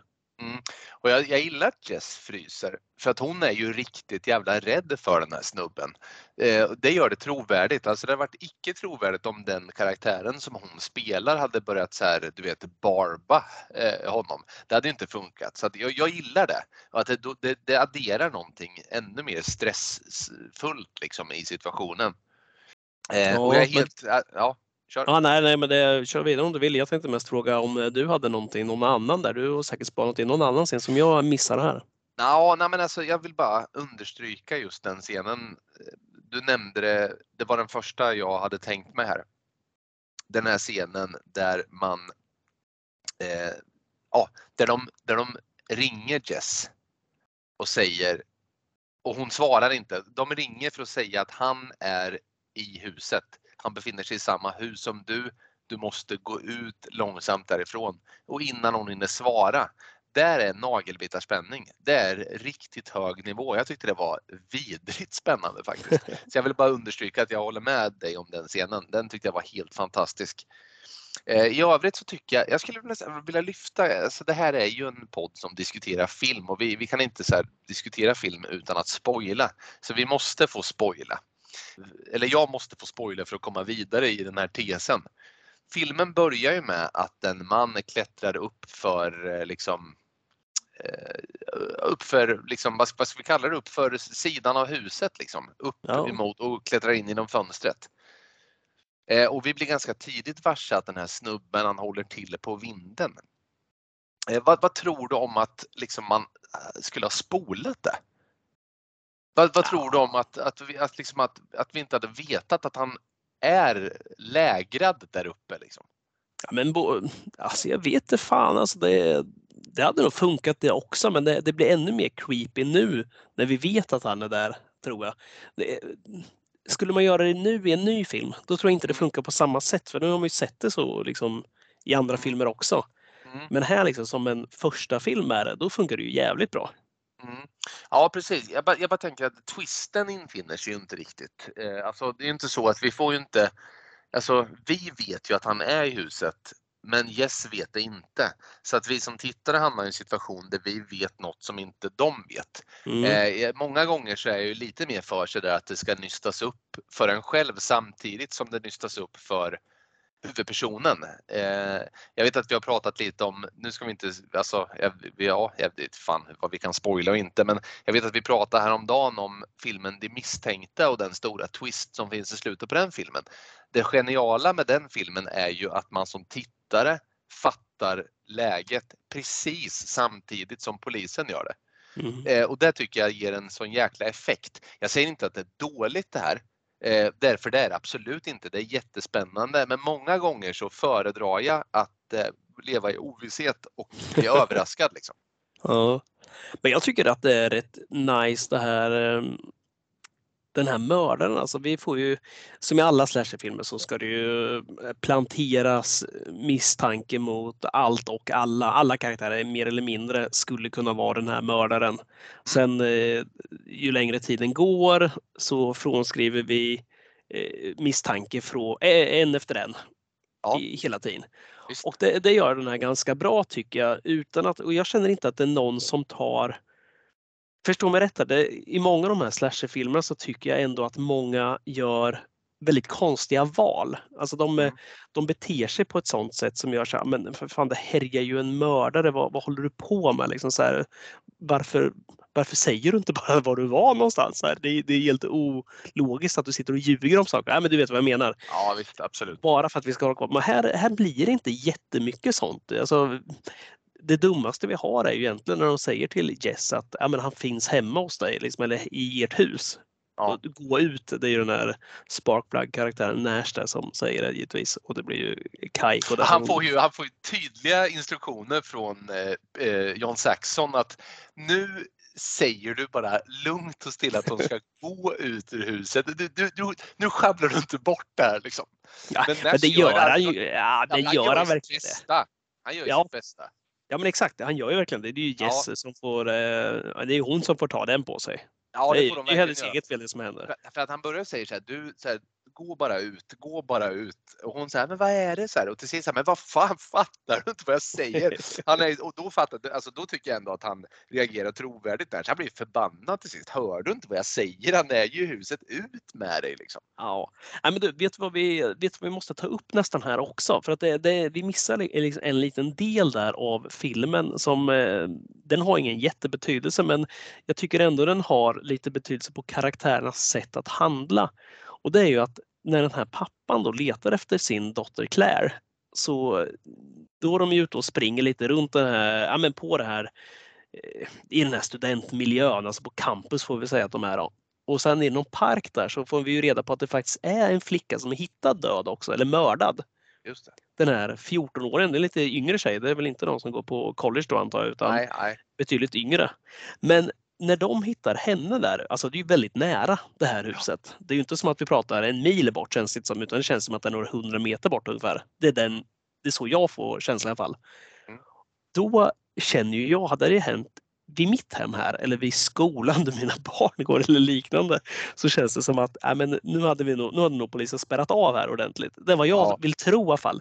Absolut. 1974 vet jag inte hur det gick till riktigt men jag tycker att det känns jävligt ologiskt vad som kommer sen där. Tio minuter senare kommer nämligen ett litet så här, sju barn på kanske åldern ja, men sju till tio år och sjunger julsånger och knackar på hos eh, det här. Ja, där folk nu går åt en efter en. Men Ja. Jess öppnar dörren och står och skrattar och sjunger med och tycker att det är ganska, ja, men det är ganska trevligt att de här kommer och sjunger lite hos oss. För, för, för övrigt eh, hittar vi en flicka död där utanför för tio minuter sedan. Men kul att ni kom förbi. Ja, precis. Ja, men det är lite, ja, det reagerade jag faktiskt också på. Det är lite, det, man glömmer att gå vidare. Och även de här två bondlurkarna som då tittar förbi som eh, jagar mördaren också. Ja, just det. Ja, var inte orolig. Vi har koll på det här läget. Ja, nej, det är väl Leif och Billy som tittar förbi där Ja. och ska, ska ut och jaga dem. Och, nej, frågan är hur sugna de är på att jaga egentligen. De vill väl mest in till flickorna där känns det som. Ja, Men ja. eh, det blir också så här. Den här, den här komiska biten som alltid ska tryckas in. Ibland är den mer påtvingad och inskohornad än vad som behövs. Och där Ja. känner jag ibland att nej, men nu, lugn, lugn och fina här. Det här behövs inte. Men, men Nej, det är olika Leif och. Billy kanske är lite över gränsen, men i övrigt så tror jag nog att jag tycker att de spelar på rätt sida sådär. ja. Men som sagt var, de, de ska in på Billy också. Men lika de Ja. ju. Ja, Det är de som kommer. Nej, men är det, det var det jag tänkte bara så här, just att de ändå ska skrämmas upp lite av det här att den här flickan som hittas mördad där. Men jag tycker inte den, där, där faller det lite för jag känner bara att där borde reaktionerna vara lite eh, annorlunda än vad de är. Jag, jag får, där får jag inte riktigt ihop det. Nej men så är det. Eh, en, men eh, sen är det väl, jag vet inte om vi ska få, jag, jag tycker ändå att eh, slutet, för det är väl värt att nämna om vi nu skulle stanna kvar lite till i minnesvärda scener så tycker jag upplösningen är jävligt tillfredsställande och slutet när telefonen börjar ringa igen är jävligt spännande. Jag vet inte om vi ska dra slutet där. Det kan vi, det, vi, vi spoilar väl, eller? Ja men gör det. Vi, I förra avsnittet var vi snälla och spoilade ingenting så att, Nej, eh, det här kan du väl istället. spoila på hur mycket du vill. Spoiler alert. Spoiler alert. Ja, men Peter får ju, han lever ju med misstanken under hela denna film och eh, när Jess lyckas eh, eh, ta sig ut och ner i källaren av huset med mördaren hack i häl så är det ju Peter som tittar ner då och går fram mot Jesse som hugger ner honom och tar livet av Peter då och slutet gott, allting gott. Poliserna tar hand om henne, lägger henne i sängen och hon får ligga och vila och eh, så filmar vi upp mot vinden där det sitter en eh, man och pratar för sig själv och gungar eh, liket utav den här eh, Claire då i gungstolen och så börjar telefonen ringa på nytt i det här huset och det tycker jag är en effektiv slutscen. Ja, ja men det är det ju verkligen. Det är, det är snyggt. Det är också, det är också lite sjukt bara det här med att eh, när de lägger Jess inne. Hon får liksom vila i sin säng där inne. Där alla de här morden har begåtts. Alltså i rummet bredvid bär de ut fyra kroppar precis. Och, Ja. och sen Ja. går de bara ut så här, "Äh, men vi, äh, men vi lämnar en vakt utanför. De får Ja. sova lite här inne i mörkret. Alltså Ja det, precis, det känns har bara haft ihjäl en karl liksom. ja, men det känns bara som att det här, du vet, folk har väl hamnat i chock av mindre saker än så här. Ja, ja. När hon vaknar upp ensam där om några minuter. Tror hon gör sig en kopp te då bara och slår på Dr. Phil och tänker att nu är livet fri, frid och fröjd igen. Det är bara så här, nej, skitsamma, det spelar ingen roll för filmen. Nej, Det, det bara känns bara lite, lite märkligt. Ja men så är det och, och, och sen tänker jag väl så här.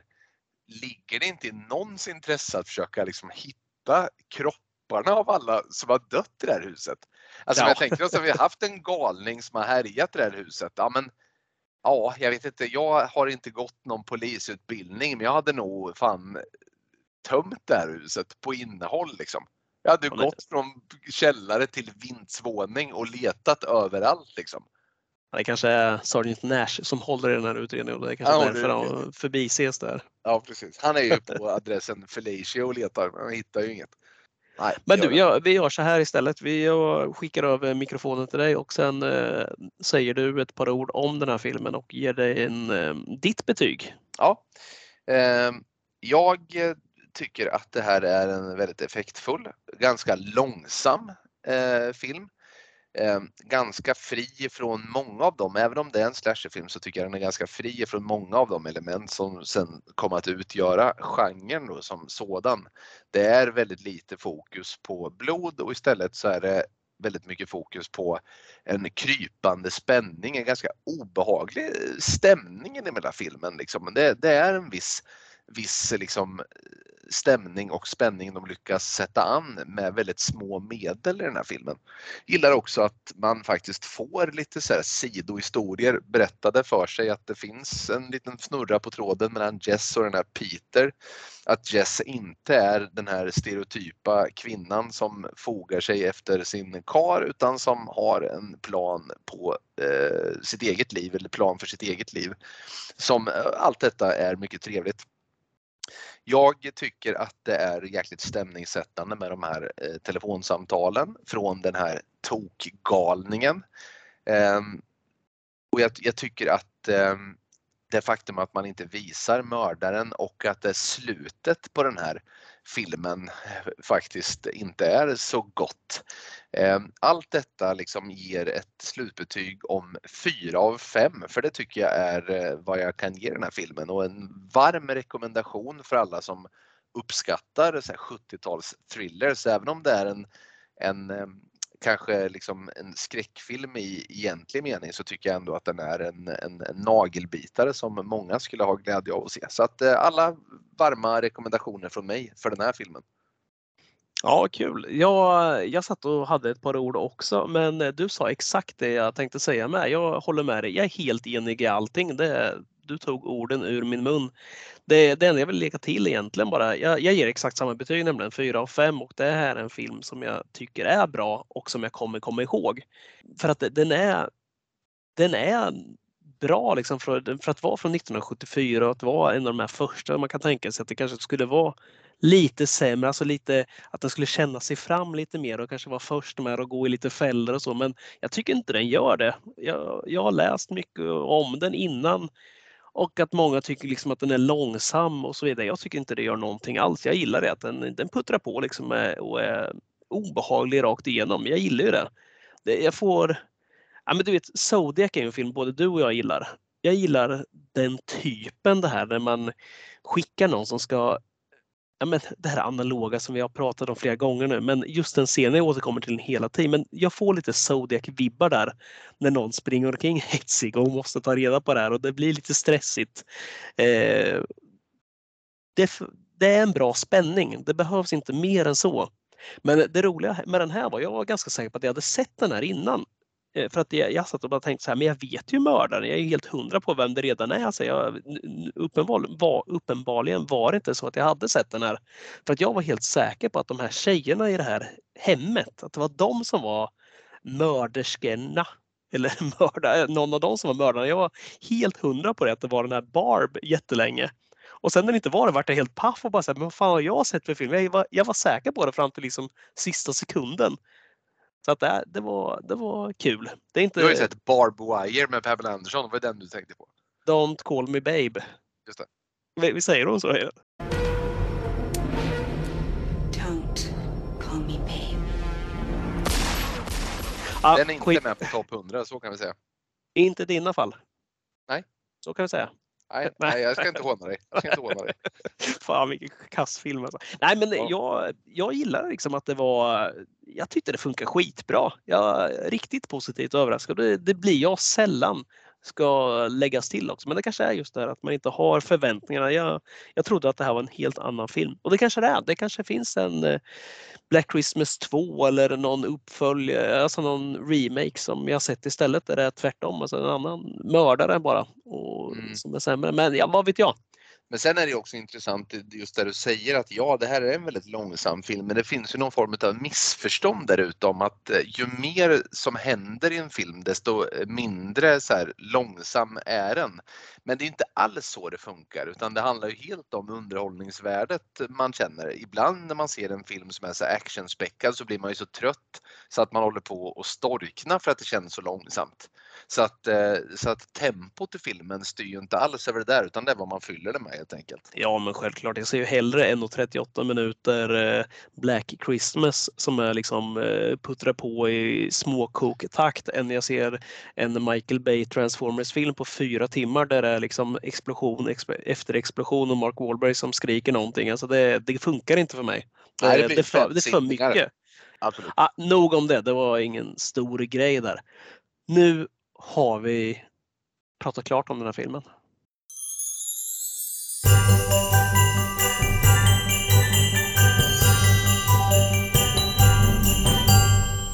Vet du, då... eh, Och innan, nu ska vi lämna det igen här, de här paketen. Innan Mm. vi öppnar paketen Mm. så ska vi se en film eh, nästa, till nästa avsnitt. Mm. Är vi nu, fortsätter vi på Gates of Hell-trilogin? Ja, det gör vi. Nu är det! Gates of Hell 2. Eh, Vad heter den då? Ho- Beyond. House by the... Eh, vilken- va? Beyond. Beyond är det! Ja, Beyond är den. inte Sen. House by the Cemetery. Den kommer sen. Ja, det är nummer tre i, i serien. Så att eh, Beyond blir det och eh, det blir väl, ja, det blir väl om två veckor där som vi Ja. får släppa om vi inte får feeling innan. Men det, det har svårt att se det. Det är väldigt mycket jul helt plötsligt. Ja, det är väldigt mycket just nu så att vi får nog hålla. Nu var det lite extra insatt julavsnitt här, men vi håller två veckor sedan. Det gör vi. Sen är vi tillbaka. Mm. Jaha. Men Eh, du, bra. ska Ja. vi bara snurra, jag ska göra det. Jag ska snurra lite på min stol här och ta ett paket. Ja, mycket bra. Gud vad spännande. Ja, väldigt trevligt. Ska vi alltså- öppna? eh, Ska du öppna först kanske? Ja, Ska vi? Ja, jag- jag, jag börjar här då. ja, vi gör det. Jag har alltså ett rött eh, eh, paket framför mig. Jag tar ut kartongen här nu. Eh, på något sätt så ser det här jäkligt härligt ut. Jag, jag har någon form av kartong här. där Det står 100 horror movies. Scratch of bucket list. Jag börjar flåsa här. Jag, jag vet inte, jag gillar ju den här typen av eh, eh din present är mycket mer, alltså jag, ja, jag ska återkomma till din present. Jag, jag bara känner att det, det här är på något sätt någon, någon form av fullträff. Här, har- här har vi någonting då. Eh, nu ska vi se, nu tar jag bort någon form av gummisnodd där också och vecklar ut ett pergament, ett papyrus. Vad har, vad är, vad har vi här för någonting? Ja men det här är ju något helt underbart härligt ju. Jag tänkte att det liksom kanske är en kul grej där att du ska få skrapa fram de här. Så jag, jag vet ju inte vilka filmer som döljs bakom de här eh, skrapet. Men skrap är kul. Alltså vi har här en, en lista med massor filmtitlar och sen en liten sån här skrapruta under. Och då är tanken, berätta vad, vad är tanken här då? Jag vet ju inte exakt där hur det där ser ut att funka, men jag misstänker ju att det är alltså att någon har gjort en topp 100, alltså en bucket list på ja, men kanske de största skräckfilmerna genom tiderna. Alltså Just som och jag i, i allmänt tycke. Precis, så jag ska skrapa dem jag har sett. Ja, det är väl tanken. Fantastiskt kul! Ja, men jag tänker att det skulle att det passar lite i alla fall det podden gör. Sen eh, det, det sa vi inte något om innan här, men det, det kanske kan vara kul. Så har du något att sitta och skrapa. Det är trevligt. Verkligen, Och det kanske får dig också att se de här filmerna som du kanske har missat, som du skjuter lite på. Som är, nej, men man, vill, man kanske vill bli klar med den där bucketlisten och bara skrapa klart sista jäkla rutan. Ja, verkligen. Så jäkla kul. Jag har ju sett väldigt många av de här, men det är en hel del som jag inte har sett. Ja, men jag hoppas det. Så det hade varit väldigt tråkigt om det var så att du hade sett alla. Jag, jag har som sagt ingen aning vilka som står med på den där listan. Så att, eh, Ja, men ett axplock, ett axplock då. Ehm, eh, Dawn of the Dead, eh, Ringu, The Shining, The Exorcist, Paranormal Activity, American Psycho. Men det är också äldre titlar såsom eh, eh, Dr. Calgaris kabinett. Vi har eh, Dr. Jekyll and Mr. Hyde. Vi har Elefantmannen. Eh, vi har eh, Nosferatu. Det är väl 1922 va? Det är kanske den äldsta filmen på den här listan. Max Ja, Schreck det- där. Ja, det, det finns några verkligen. stycken där. Det är kul. Ja, då tvingas du till det här då. Så att vi får se någon gång. Ja, det blir mycket bra. Mycket bra. Då kommer podden nu med var ett avsnitt med när vi ska se Nosferatu från eh, 1900, ja vad sa vi, 22? För att jag ska få, kunna skrapa. Ja, precis. Ah, nej, så långt tror jag att kommer vi nog inte backa den här podden någonsin. Nej, det känns nej, inte som det-. Då, då får det bli en nej. avhandling i- av skräckfilm i så fall. Det, det är så det får bli. Jaha, ja, men kul då. Mm. Då ska vi se, då har jag någonting här också. Här sitter en liten lapp där. Är det något som jag ska... Ja, det ska du läsa. Du får gärna läsa högt också. Ja, det ska jag göra. Motivet är inget för dig, men kanske för dina grabbar om några år. Från Niklas Lindström. Ja, ska vi se vad det kan vara. Spännande. Det öppnar vi här. Väldigt spännande. Ja, det här ligger ju lite i linje med eh, din... Ja, ja, ja, ja. Här har vi någon slags, det är någon slags tavla här, ser det ut som. Och det är en bild där du ligger med något slags asplöv, naken, på någon slags schäslong.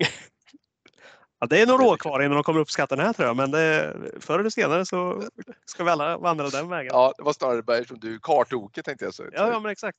Och det kommer ju mina söner bli givetvis också. Nej, vi ser.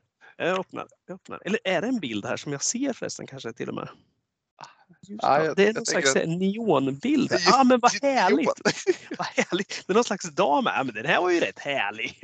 Ja, men jag tänker att det där passar till ditt, till ditt rum Hoff. Det är så neon. Och jag tänkte att Nej, det är jag gillar ju sånt. Det är ju- 80 du vet. Ja, men det är ju svinhärlig den där bilden. Fan, det är ju lite... Men det är ju eh, tits and tats tänkte jag säga. Och det är det ju verkligen. ja, men det är, vad får man säga det? här? En sån Ja. liten pinuppa som... Ja, det är en eh, pinuppa. Ja, men det Ja, blir verkligen. trevligt med det här lite, Ja. eh, lite så här rosa porrskimrande neonljuset. Exakt. Det var, det var precis det som var min tanke. Du är ju den eh, av mina vänner som kanske uppskattar 80-talets neon mer än någon annan. Så jag tänkte det, det passar dig. Nej, men det här blir svinbra. Det ska jag sätta upp här. Det kommer lysa upp. Jag har dåligt med lampor också, speciellt i rosa neon. Så det, det kommer bli jävligt kul bara. Det ska jag sätta upp direkt. Fan vad kul. Ja, det är fantastiskt. Då har vi alltså en, en pinuppa i rosa neon och en någon form av skräckfilms bucketlist här. Det är ju fantastiskt. Ja, det, det behövs inte mycket mer för att göra en glad. Alltså. Det, är det, det är ju härligt. Det, här- det här kommer ju komma mycket mer av givetvis i podden. Ja, det här är, det är en rolig grej. en, en, någon form av eh, tradition i och med detta. Då. Ja, ja, men du, trevligt då. Då gör vi så här att vi eh, ser Ja. fram emot eh, detta avsnitt som kommer släppas dagen innan julafton om vi hinner med det va? Ja, det här kommer ju på, vad är det för dag idag? Det är tisdag när vi spelar in det här, den eh, 12 Nej, 20 är det ju såklart. Mm, 12 mm. tänkte jag säga. Det är långt till jul för min del. Nej, men, tisdag 20 och vi, vi släpper det på, ja, men vi släpper det på fredag. Det gör vi. Och sen så dröjer det ett par veckor innan vi släpper då andra delen av den här Gates of Hell eh, serien med Beyond. Och vi ska inte bara försvinna i nattens mörker det här avsnittet utan jag tänker att vi passar på att önska alla våra lyssnare en riktigt god jul. En eh, riktigt eh, skön högtid med god mat och eh, familj och firande och julklappar. Och så eh, ses vi efter jul igen. Lagom till... Ja men vänta nu. Vi har ju ett... Jag försöker tänka lite. Den 23 och sen har vi... Nu ska vi titta på kalendern här Hoff. Ja men då blir det, ja, men det blir några dagar in i januari helt enkelt som vi återkommer igen. Ja, men det blir lagom tycker jag.